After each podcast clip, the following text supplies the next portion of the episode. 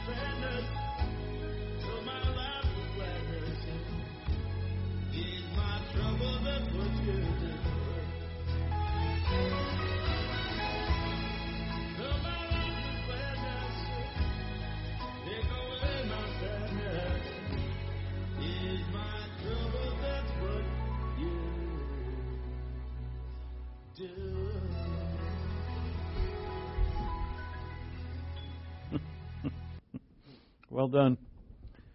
Uh, good evening, everybody. Turn in your Bibles to Matthew chapter 6. We'll continue to study the Lord's Prayer. Uh, and tonight, because of like the uh, this the second petition, "Your kingdom come," is probably the one that is most uh, confused and debated. And so we did look at that last night, and I want to, or yesterday, and we'll look at it again today. So before we begin, let's open up in prayer and let's thank God for our opportunity to be uh, learning His Word. Thank Him for His Word uh, and for the Holy Spirit to be humble and reverent and to be just be so grateful for His wonderful gifts to us. And so, with that, let's pray.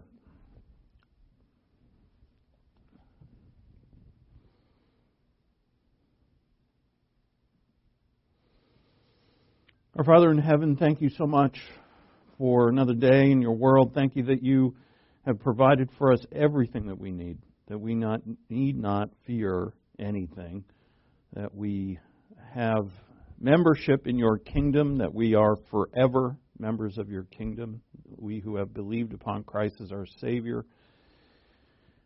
With that security, Father, we learn from you to desire what is heavenly and though we have to live on the earth to not desire earthly things for uh, fulfillment, for happiness, for provision, that, that you provide for us, Father, and that whatever you provide, we shall be content with. That is our purpose. And to glorify you for who you are and what you've given us, which is monumental. Our salvation and the ability through your word and your spirit to live the spiritual life, no matter what life throws at us, to have you, because of you, to be overcomers. We ask, Father, that through your spirit we would all be enlightened by your word. And we ask in Christ's name, amen. Um, so, Deb, that uh, that's uh, recording, right? Is that that says I don't know why I'm double thinking that because it is. It says stop recording right now, right? Yeah. I mean, it, it, it doesn't say start recording, it says stop recording. Is that correct? All right, perfect. Uh, prayer is a lifelong conversation of seeking God's holiness, uh, of living like His kingdom is your only existence. And again, prayer is a conversation that God has started with us, and it takes us a while, I think, as believers to come to a realization that we need to respond back and respond often, and to really grab hold of our prayer life and to take advantage of our prayer life on a daily basis to keep in constant contact with God because it is only with Him and heaven that come to us, you know, the things that are good and the things that make for joy and for peace and for the fruit of the Spirit. This is all that comes to us that is uh, uh, good comes from God in heaven. And James writes this in James chapter 1 that every good thing comes from above. And the earth is not a source of anything good. Even uh, the crops that we grow have to come from the sun and from heaven. Um, and so nothing here produced by man would be of any eternal value. What is of value, as Christ said, is Him and he's the bread that's come out of heaven, and if we eat of that bread, we will never hunger again. And what he meant by that is that we would be satisfied or made full. And so, this uh, we see what the Lord has done for us here in teaching us how to pray like this. That He is uh, forcing us to confront some very important aspects of the plan of God for our lives. And we, by these words, they're not just words to say, like something you repeat like a parrot, but to understand what is in each of these petitions forces us to confront our own selves and our relationship with God. And it's really brilliantly done. So, again, prayer is a lifelong conversation seeking God's. What's the first? Holy be your name. So we're seeking God's holiness. Do we, do we seek God's holiness? Do we revere Him? Do we want His holiness for all others in the world, even our enemies? Your kingdom come. Well, we'll see, of course, we've already said this, that none of nobody's prayer is going to bring the kingdom of God to earth. Uh, God's timing is not waiting on us, but uh, this the aspects of the kingdom, the way of the kingdom, the law of the kingdom. And there's something else about a kingdom, too. You can't have a kingdom without a king. And so there's the reign and authority of the king, of which we have to be subjects of. And that leads to the next petition is obedience, which is the one that's probably easiest to understand. Your will be done. And notice the last part. The holiness of the Father. The Father is where? In heaven. The kingdom is from where? Heaven. Your will be done on earth as it is in heaven. And since the fall of man, heaven and earth have been at conflict with one another. But when Christ came, he said, I brought heaven, the kingdom of heaven, the kingdom of God is in your midst. And by that, he brought the kingdom to us and therefore, as the angels sang to the shepherds, peace will be with men now. Now that the one has come, the Messiah has come, who brought heaven, peace will be between men and heaven with whom, men with whom God is pleased. Not everybody, but with men with men amongst men, men and women, uh, uh, with whom God is pleased. And the ones with whom God is pleased are believers and amongst believers, because we're commanded to be pleasing to God, Paul writes in 2 Corinthians uh, 5 that it is our ambition to be pleasing to God. And that being pleasing to God as a believer is one who seeks Him. Uh, one who seeks Him, who seeks His Word, seeks His will, seeks His way, above all other things. And so that I just read this the other day. I was reading Psalm 27 and just delighted to read this particular part of it. This is a psalm in which God, David is praising God, and then he he says in verse four, Psalm twenty-seven, verse four, one thing I have asked from the Lord that I shall seek, that I may dwell in the house of the Lord all the days of my life, to behold the beauty of the Lord and to meditate in his temple. You know, meditate on what? Well, that's Psalm 1. Meditate on his law day and night. Psalm 1. And uh, in that beautiful opening, remember, Psalm 1 and 2 are the introduction to all the Psalms. And in Psalm 1, it, was the, it opens with, Who are those who uh, do not dwell amongst the wicked? Right? Who are those who don't dwell amongst the wicked, who are separate from the wicked, who actually live righteously? They're those who dwell on the law of the Lord day and night. And the, the line that I love here is, Behold the beauty of the Lord. Right? How many in the world, even among Christianity, think the Lord is beautiful? You know, would that be the first word that comes to your mind when someone said, "Hey, describe for me the Lord"? When would we think of beauty? And it should be like one of the. I mean, the Lord has a lot of attributes. I mean, you said omnipotence, omniscience, He's powerful. All of those are true, of course. But you know, what is it that's really going to grab our attention? Of great power, we could be more afraid of it. You know, uh, of omniscience, same thing. It's kind of daunting to be in the presence of God who is all powerful. Uh, you know, and, and rightly so, there is a fear of the Lord that we should have as well. But, you know, who amongst us are really seeking the beauty of the Lord? Because to beautiful things we are attracted to. And this we must have to be attracted to the Lord. In other words, He's more beautiful to us than anything else, and therefore we would rather look at Him.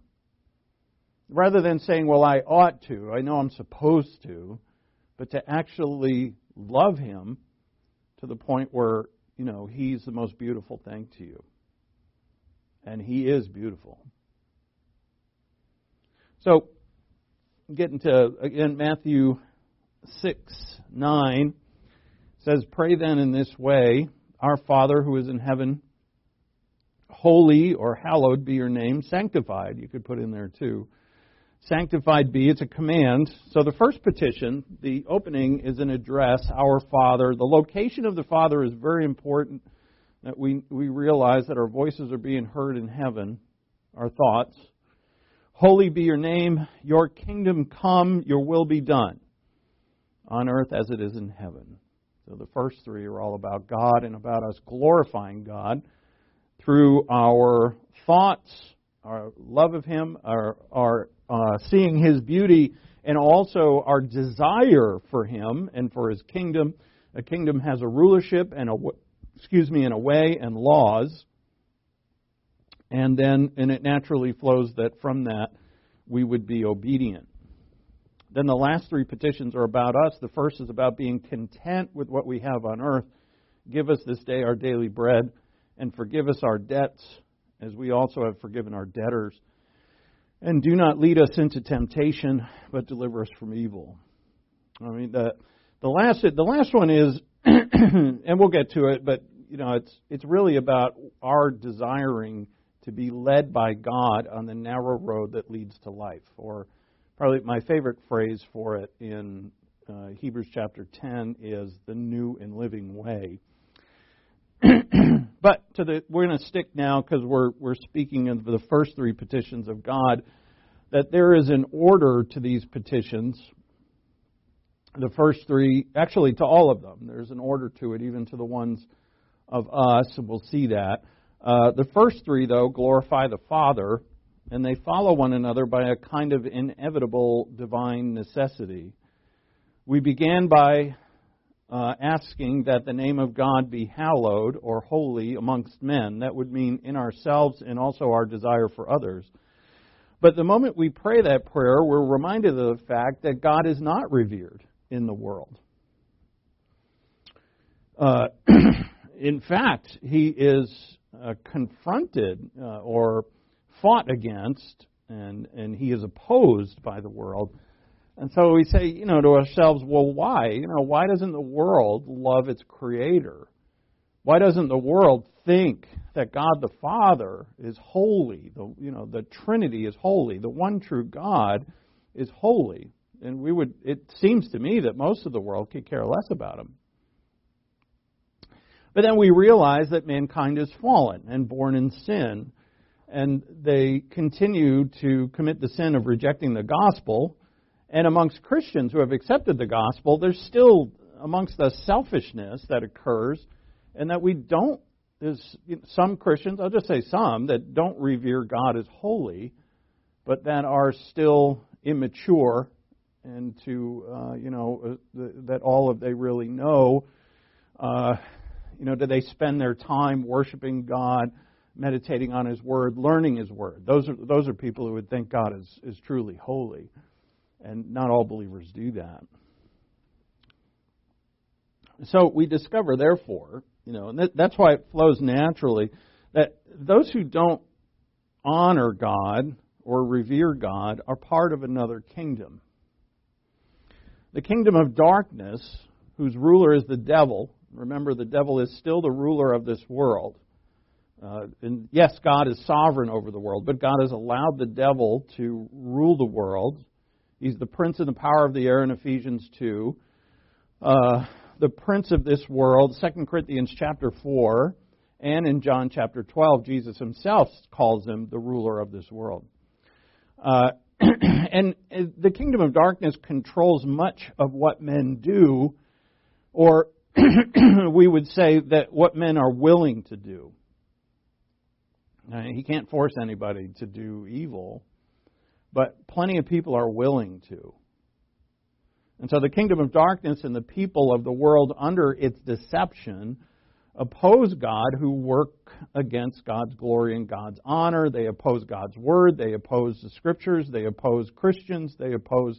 And Jesus said this in the opening of the Sermon on the Mount Blessed are you, the last beatitude, blessed are you where men persecute you for my name's sake.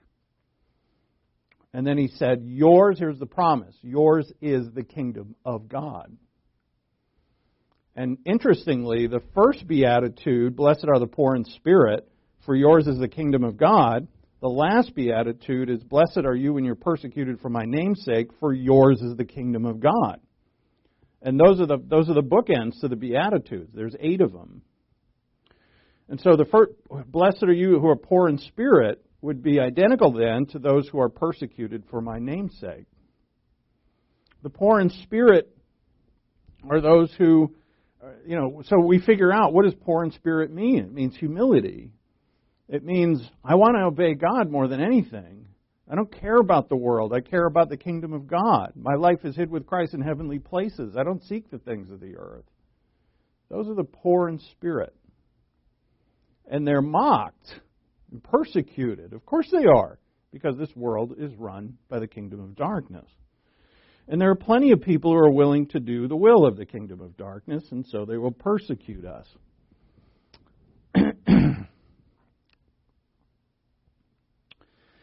now, the kingdom of darkness and the people of the world under its deception oppose God, as we said, but God has promised since the beginning, since the fall in Genesis 3:15, which is called the proto-evangel, the first evangelistic message, that the seed of the woman would bruise the serpent on the head, and the serpent would bruise him on the heel. It is a prophecy of the cross, and that God, and continue through prophecy throughout the Old Testament, is where the promise of God's kingdom is stated again and again and again. We'll see it here in a bit. uh, through the prophets, especially from the beginning, God has promised that He's going to establish His kingdom on the world, on the world, literally, and in time, and it will be a real and tangible kingdom. What a glorious day that's going to be. There, no one will disobey. Right? And there will be those who revolt, but they lose. Uh, no one gets away with anything. Jesus will rule the world, and we will rule with him. And all the promises made to Israel will be fulfilled on earth for a thousand years.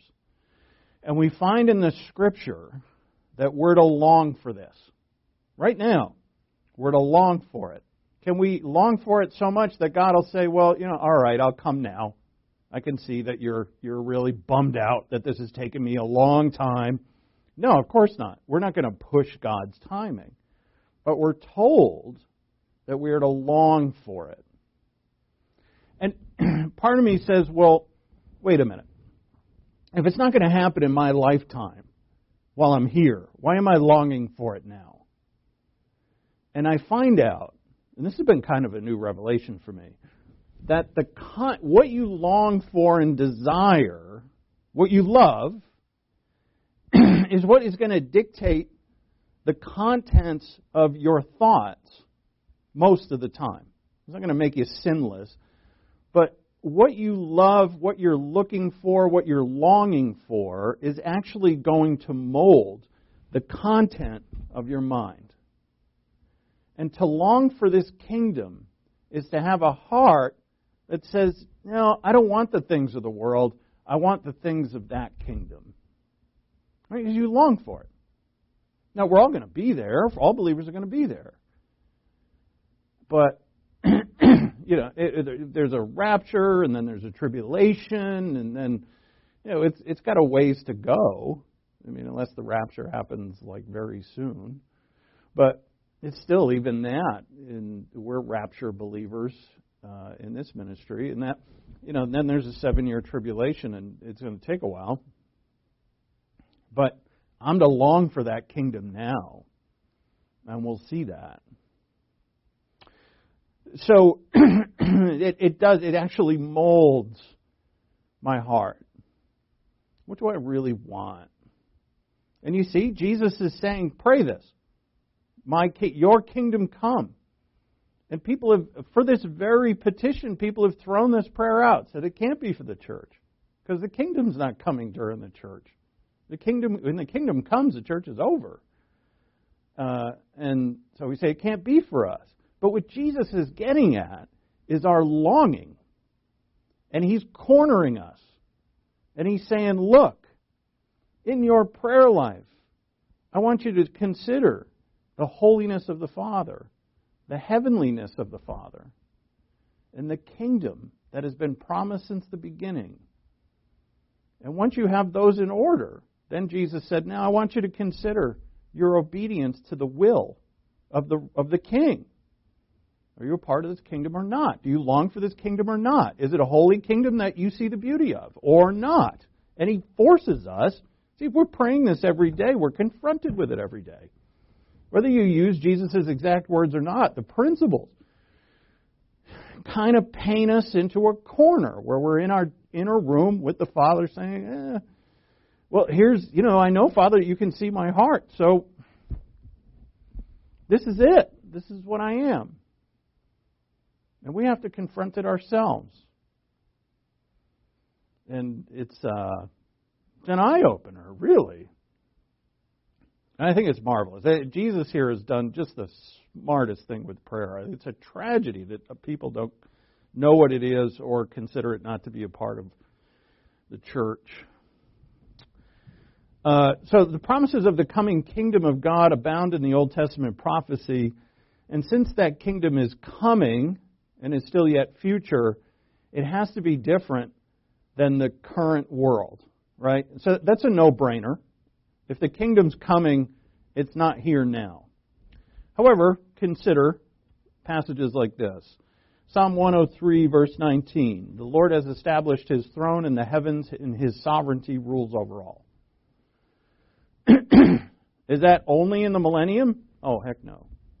He's sovereign all the time. Satan doesn't have authority over him, obviously. So what we call this is the universal kingdom of God. As much as much is spoken about it. This is God saying, like for instance, I will accomplish all my good pleasure in Isaiah 46. it's going to happen. That he rules. There's no other gods beside me. You know, these are all things that God talks about. I am sovereign over the whole thing forever. We call it the universal kingdom of God, but within the universal kingdom of God is all of human history. And in that, there's different dispensations, um, and you know, different things happen. In Ephesians 1:11, it says that God works all things after the counsel of His will. All things. It is universal. However, is Jesus asking us to pray about this kingdom? The answer would be no, because this kingdom is a forever thing. It's not the kingdom to come. It, the kingdom to come would be included in this. So, the kingdom for which we are to pray is defined by the next petition, which is, Your will be done on earth as it is in heaven. What is in heaven is the Father, and that's our opening, our address, our Father who is in heaven, and as well as the reality of these three petitions. In heaven, God's name is glorified as holy. Now, that's all they do in heaven. There's no opposing view. His king, sorry, his kingdom is there. We see it wonderfully in Revelation chapter 20. It was 20, right? Or was it 21? Where the, the New Jerusalem comes down from heaven, right? So that uh, Jesus said, I go to prepare a place for you in John 14. And that place comes down to earth uh, later, you know, at the end of the age, not in the millennium, but at the end of the thousand years. So, the kingdom of God is in heaven, and also his will is done perfectly in heaven. The petitions are for what is done naturally in heaven to be done here on earth. But we can't run around forcing people to do stuff. Uh, the crusade, the Crusades were a kind of a shot at that. Uh, not all the Crusades were as all of equal, uh, let's say, uh, misplaced motivation. I would say, but um, you know, there have been times like uh, Geneva under Calvin when Calvin got control of the city, or he was given control of the city. He tried to make it a Christian city, and it failed miserably because you can't force people to do stuff, not uh, not Christian stuff. So, excuse me. Uh, what is natural in heaven can be in the hearts of people. Now, in this age, in the in the Old Testament age, not like it is now, obviously, because Christ hadn't come when Christ came, he said it plainly I'm the bread of life that comes from heaven. You eat of this bread, you'll never hunger again. The kingdom of God is among you. And so here it is. I'm the king. But now, so where is the king? He's in us. In us. But we also see in Ephesians chapter 3 that he can dwell in our hearts, within those still, and we also see that the law, which is the law of the kingdom, can be etched or written on our hearts, which is within. So the king, the way of the kingdom, the laws of the kingdom can all be in us. And what, ha- what God has done here is taking however many there are of us, you know, in our church there's a few, but we're together. So he takes these people who are filled, and we're supposed to be, filled with, in actuality, you could say I'm filled with heaven itself. The will of what happens in heaven, the will of God, the, uh, the kingdom of God, the, the reverence, absolute reverence for the holiness of God. That's all there all the time. You know, angels in heaven are waiting for God to say, fly over there, fly over there, do this or do that. They're waiting for commands and they'll do them to the T. And we're supposed to do that. So, ourselves filled with heaven, we gather together as a group in a local church, and then we become a force, really a force multiplier. We're through our service of one another, our praying for one another, our love of one another, our unity, uh, the function of our spiritual gifts and service, create a very powerful spiritual entity which is the body of Christ. So it's extremely important that we desire the kingdom of God. Now, we're not going to build it on earth. Only Christ is going to do that. That's not the business of the church. Um, but it is the business of the church to have that built within ourselves. Um, and so, so, although the sovereign will of God is done all over the earth, until so the universal kingdom is this that God has actual sovereignty, we know that, and his will will be done. No one's going to stop it. It's very confusing, and we scratch our heads and say, Well, God, if you wanted your will to be done, why did you allow so much sin and evil? Because there's a whole bunch of it. Why did you allow it? And you know, we'll have to wait to get uh, further information on that. Maybe, perhaps we could answer it, maybe not. I don't know. But although the sovereign will of God is done all over the earth under his universal kingdom, there is nevertheless a great difference between what is being done in heaven and what is being done on earth. The difference arises out of the fact that rebellion and sin still exists upon earth, and sin, which was to be dealt with uh, and, and had to be dealt with, and you know we take this for granted because we know it and, and, and revere it all the time, but sin was dealt with in a way that no one could have ever imagined that God would become a man and judge himself, or be judged by the Father for the sins of the world. Who in the who could have ever imagined such a thing? So uh, the kingdom to come. Let's say it would go to Haggai chapter two. It's always good to throw in a minor prophet. Don't be embarrassed if you have to look at your glossary. I, I don't know if um, Oh, I, I do know. I don't think I have the order of the minor prophets uh, memorized. Anytime I've set out to do something like that, I forget it like an hour later. Haggai chapter 2, if we look at verse 6, it says, uh, Once more in a little while, God says, I'm going to shake the heavens and the earth, the sea also and the dry land, and I will shake all the nations and they will come with the wealth of all nations, and I will fill this house with glory. What house? Israel. And this only happens in the millennial reign.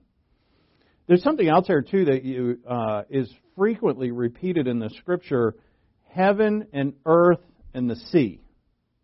It's often a trio where God is speaking of what He's going to do on earth, and he puts them all three together. So he says uh, once again here, once more, a, and notice also God says in a little while. And since Haggai, um, I think he's a contemporary with Isaiah, and, and so that's 800, 2,000, like 20, almost 3,000 years since this prophecy, and it's still not here. But God says, in a little while, I'm going to shake the heavens and the earth, the sea also and the dry land, and I will shake all the nations, and they will come with the wealth of all nations, and I will fill this house, Israel, with glory, says the Lord of hosts. Uh, the clearest prophecy about that uses the word kingdom is in Daniel. So go to Daniel at the end of the minor prophets. Uh, Daniel chapter 7, verse 14, very famous passage. And in it, actually, I'd like to do a little more here. Let's see if I can find Daniel. Uh, 7. Because it's here that we get the Son of Man. There he is. He's in verse 13. So let's start verse 13. I kept looking in the night visions Daniel 7:13. I kept looking in the night visions and behold with the clouds of heaven one like a son of man was coming and he came up to the ancient of days and was presented before him. All right? So who's the son of man?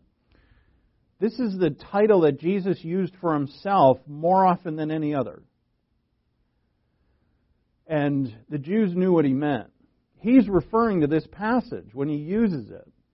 And he uses it all the time, saying, I'm the one. And the one who is presented before the Ancient of Days, the Ancient of Days would be the Father, and presented before him, he's the King.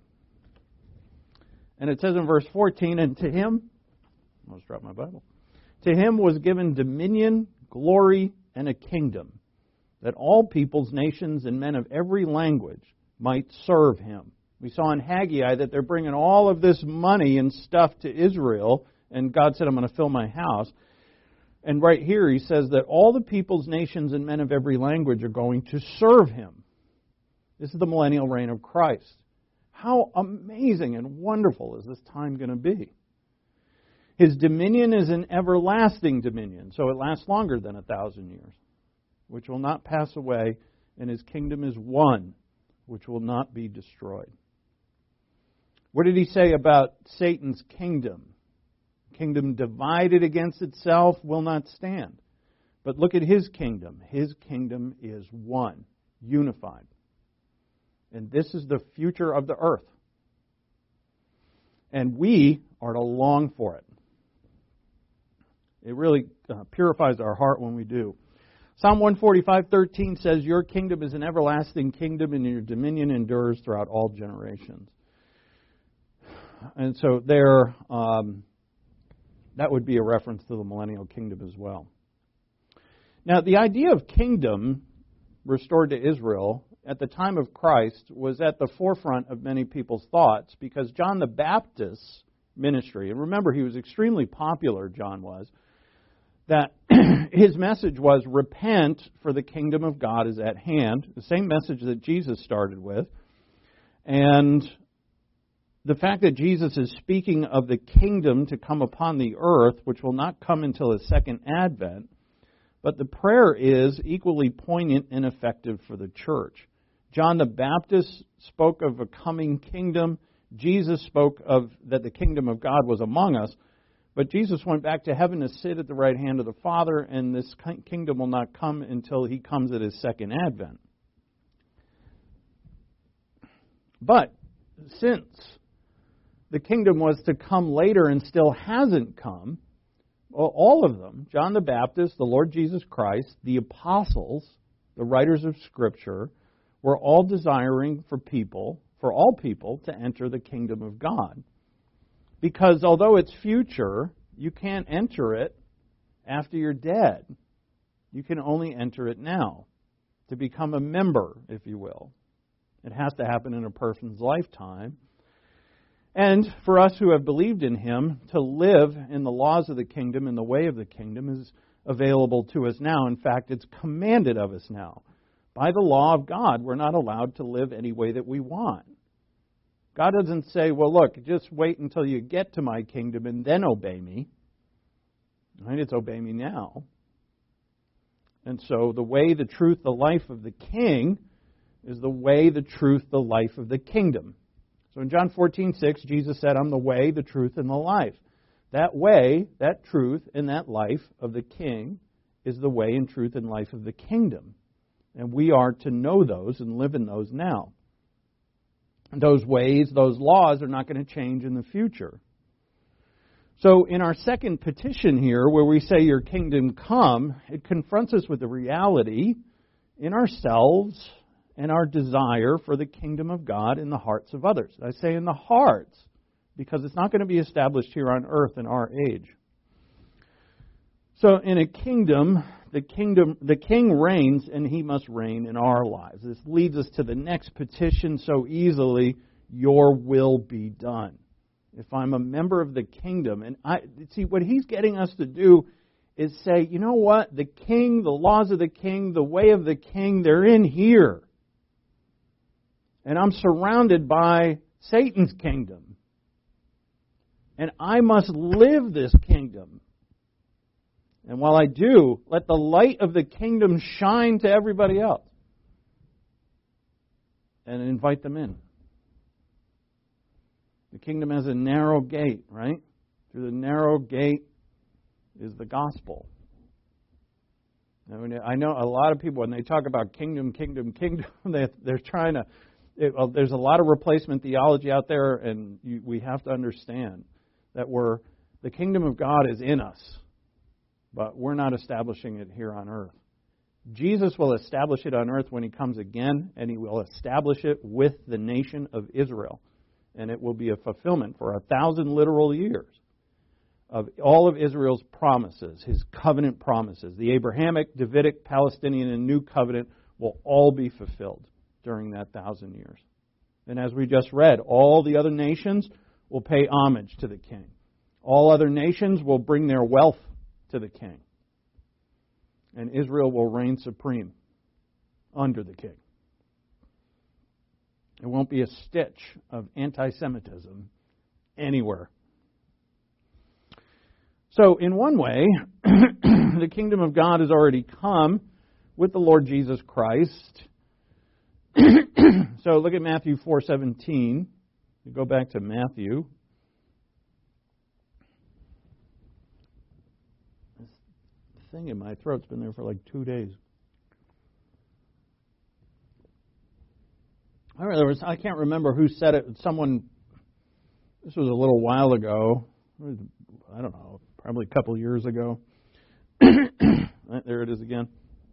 That uh, uh, someone had been listening to me online, and they talked to somebody that was coming here and said, "He's like, yeah, that pastor. You, I know. I listen to that guy. That's the guy who always clears his throat. Like it was like the most thing I did."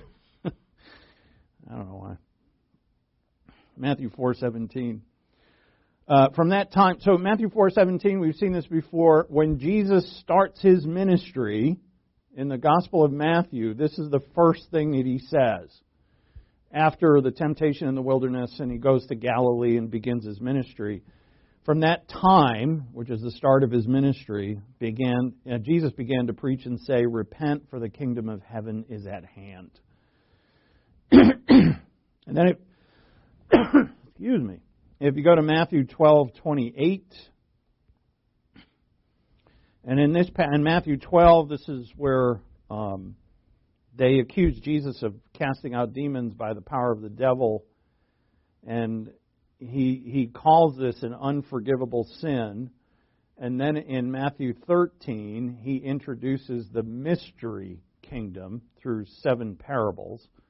Uh, but anyway, in Matthew 12:28, he said, "But if I cast out demons by the Spirit of God, then the kingdom of God has come upon you." So in Matthew 4:17, the kingdom of God is at hand, and in Matthew 12:29, the kingdom of God, or 28, the kingdom of God has come upon you. Now, excuse me. In another way, there is the kingdom is here now. I thought that was a slide. It wasn't, uh, and but not visible. The king and his laws are to be in our heart. one of the promises of the new covenant was that the law would be written on your heart. I think, you know, wasn't the law in their hearts in the past? But there's something about this phrase that says, you know, written on your heart mean it's not just known and believed, which for us it is. It's known and believed. But written on our hearts means it becomes a part of us. Why can this happen? I, I, I mean, I don't know how it happens physically or mentally. We're not given those kinds of details. But what we do know is that in the church for the first time, which is also a promise of the new covenant, is that we have the Holy Spirit within us. So we have the Holy Spirit within us to take this truth and write it on our hearts because in uh, Romans chapter 8 it says that the Spirit bears witness with our spirit that we are the children of God. He is within us, the Holy Spirit, making an understanding happen. And that's what written on our heart would be. So for in the church, the Word of God that is alive and powerful becomes a part of the very fabric of our being. And you know, that's never happened before. So, in it, the kingdom is now the physical, no, it's not visible. The king and his laws are in our heart. The king is invisible. He's, he's at the right hand of God. He is not visible here on earth, nor are his ways and his laws visible. Uh, I mean, I suppose in some places you could see them, but um, you know, the reality of the laws of God, the commands of God, are only on the hearts of those believers who are faithful. And they're the only ones who really know it. Even if Scripture was written on every, tell, you know, every every part of the world, uh, who would understand it or know it or accept it? Those were the ones would be the ones that would see it. So, my Lord. Uh, the king isn't visible, nor are his ways and his laws. However, the king indwells every believer, and his ways and, in law, and his laws are written on our hearts if we choose to learn his word and to apply faith to it. When his laws are written on our hearts, in this context means that it is known, believed, and honored. And we honor his word, and we know it, we believe it, we love his word, and the Holy Spirit uh, makes that a reality written on our hearts. And then, if you go to Ephesians chapter 3, the indwelling Christ dwells at home in our hearts. So this is a church age thing. You know, we're, we're indwelt by the Holy Spirit. We're indwelt by Jesus Christ. Ephesians 3:14, Paul's prayer. For this reason, I bow my knees before the Father, from whom it's not every family, from whom the whole family in heaven and on earth derives its name, that He would grant you, according to the riches of His glory, to be strengthened with power through His Spirit in the inner man, so that Christ may dwell in your hearts through faith so this is something else besides the indwelling of Christ, which is for which every believer has, because not every believer is strengthened with power in his spirit, or sorry, in his inner man by the Holy Spirit. Um, not all. So it's those who uh, seek, know, love the way of God, the laws of God, that Christ dwells in their hearts through faith. This means something else than indwelling our bodies. And so it is uh, a relationship with the Lord that is intimate and personal. It's a worship of the Lord, it's an obedience to the Lord.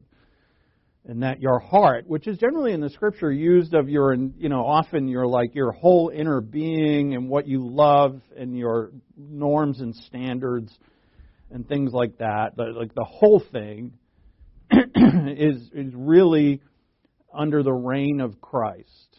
For a lot of people in their hearts, the, the one who rules their hearts is themselves, their own desires, which is really the rulership of the sin nature. And see, there comes a point where, for a believer who is striving for a while, I don't know how long it takes for every believer, but for a while striving to be obedient and, and to understand and to seek the Lord and to see, as we saw in that opening Psalm 27, to see the beauty of the Lord. Right, in that psalm, if I may remind, right, he says, One thing I have asked the Lord, and that I shall seek. This, is, this means you know, that David desires this overturning every stone, praying, learning, seeking, day in and day out. For what? To behold the Lord's beauty. And we can do this far more richly than David could have ever dreamed because we have the indwelling of the Spirit and the indwelling of Jesus Christ.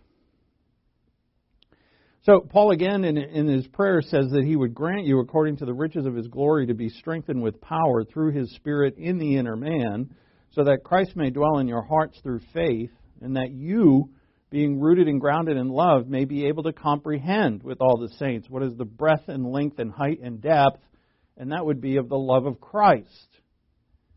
And see, there's a lot to seek for because there's a breadth and a length and a height and a depth, four dimensions of the love of God that would take, you know, over a lifetime of discovery.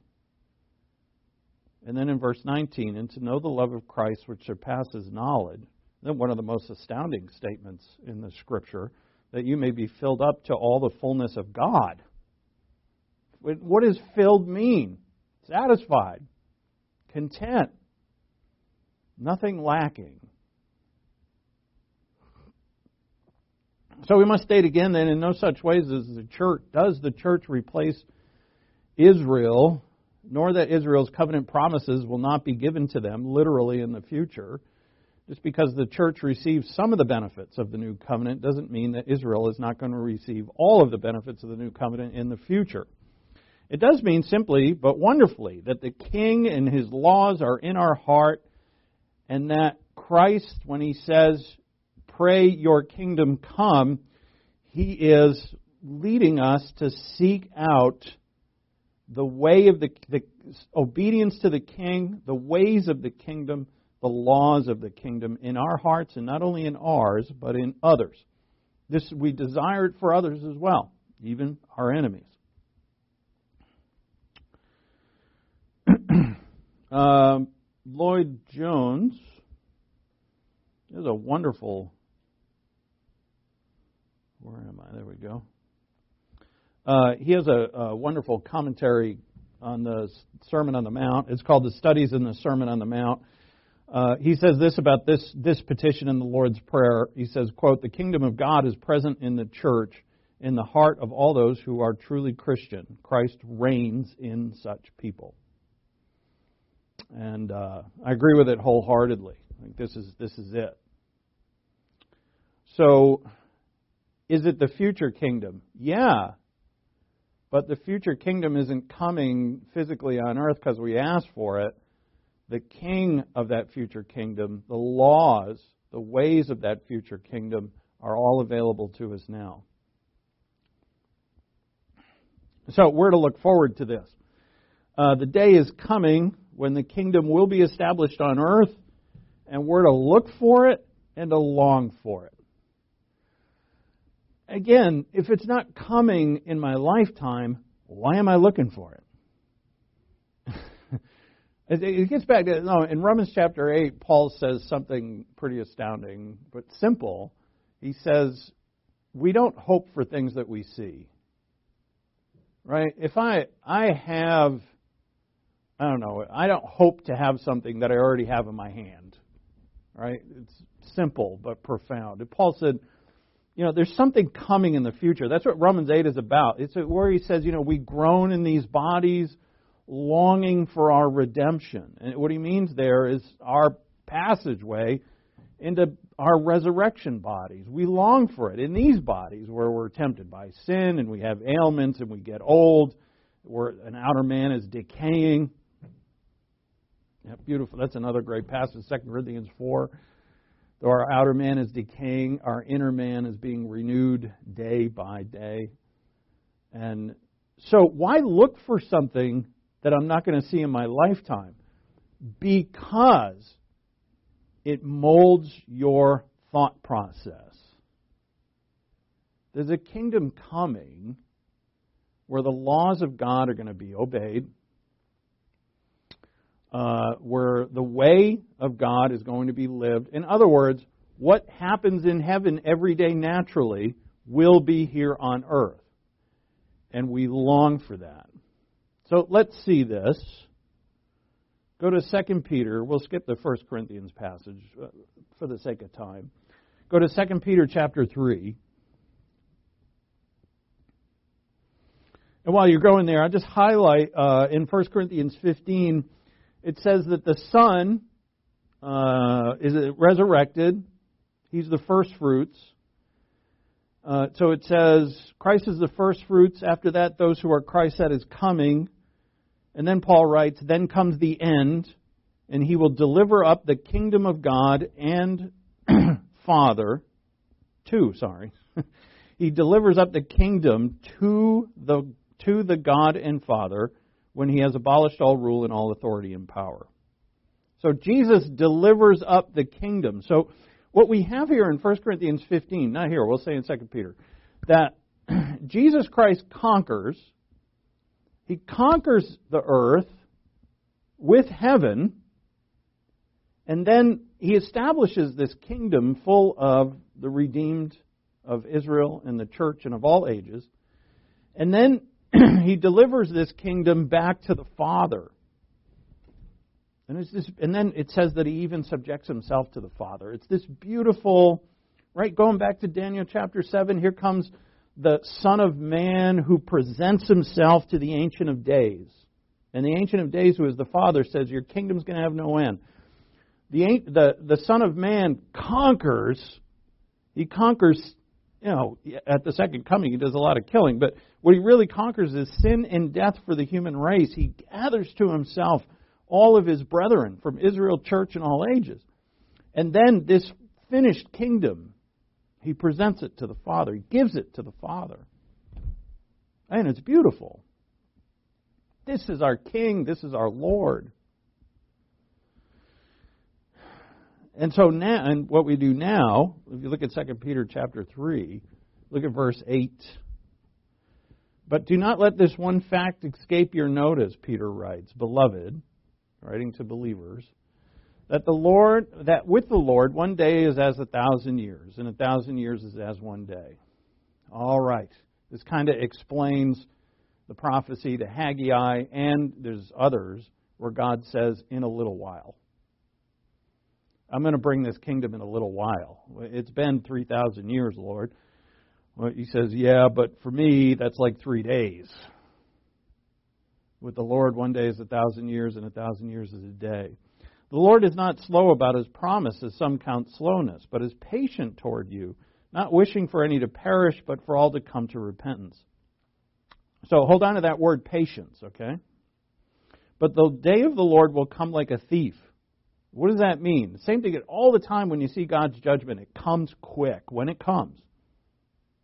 In which the heavens will pass away with a roar, and the elements will be destroyed with intense heat, and the earth and its works will be burned up.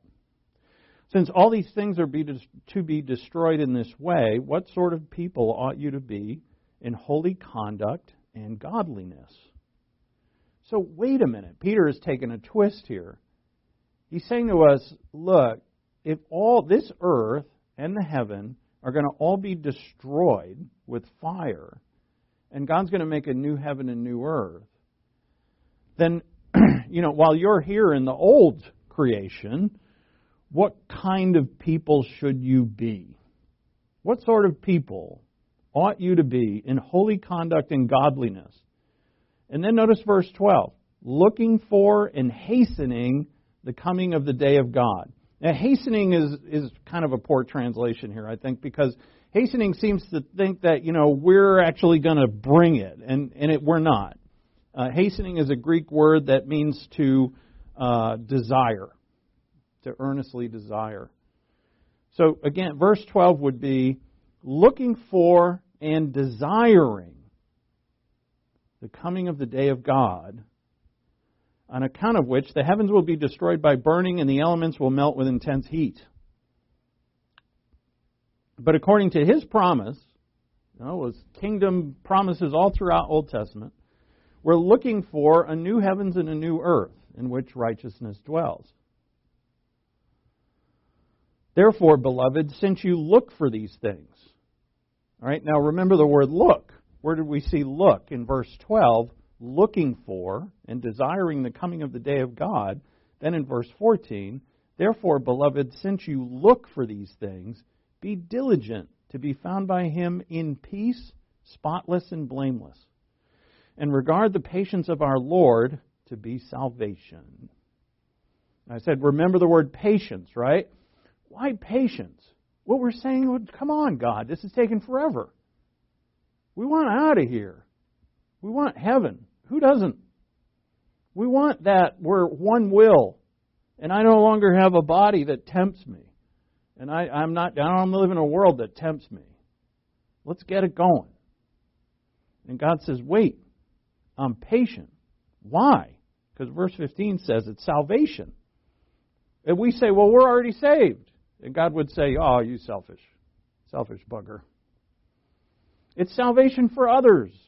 As time goes on, generation after generation, more and more and more are being saved.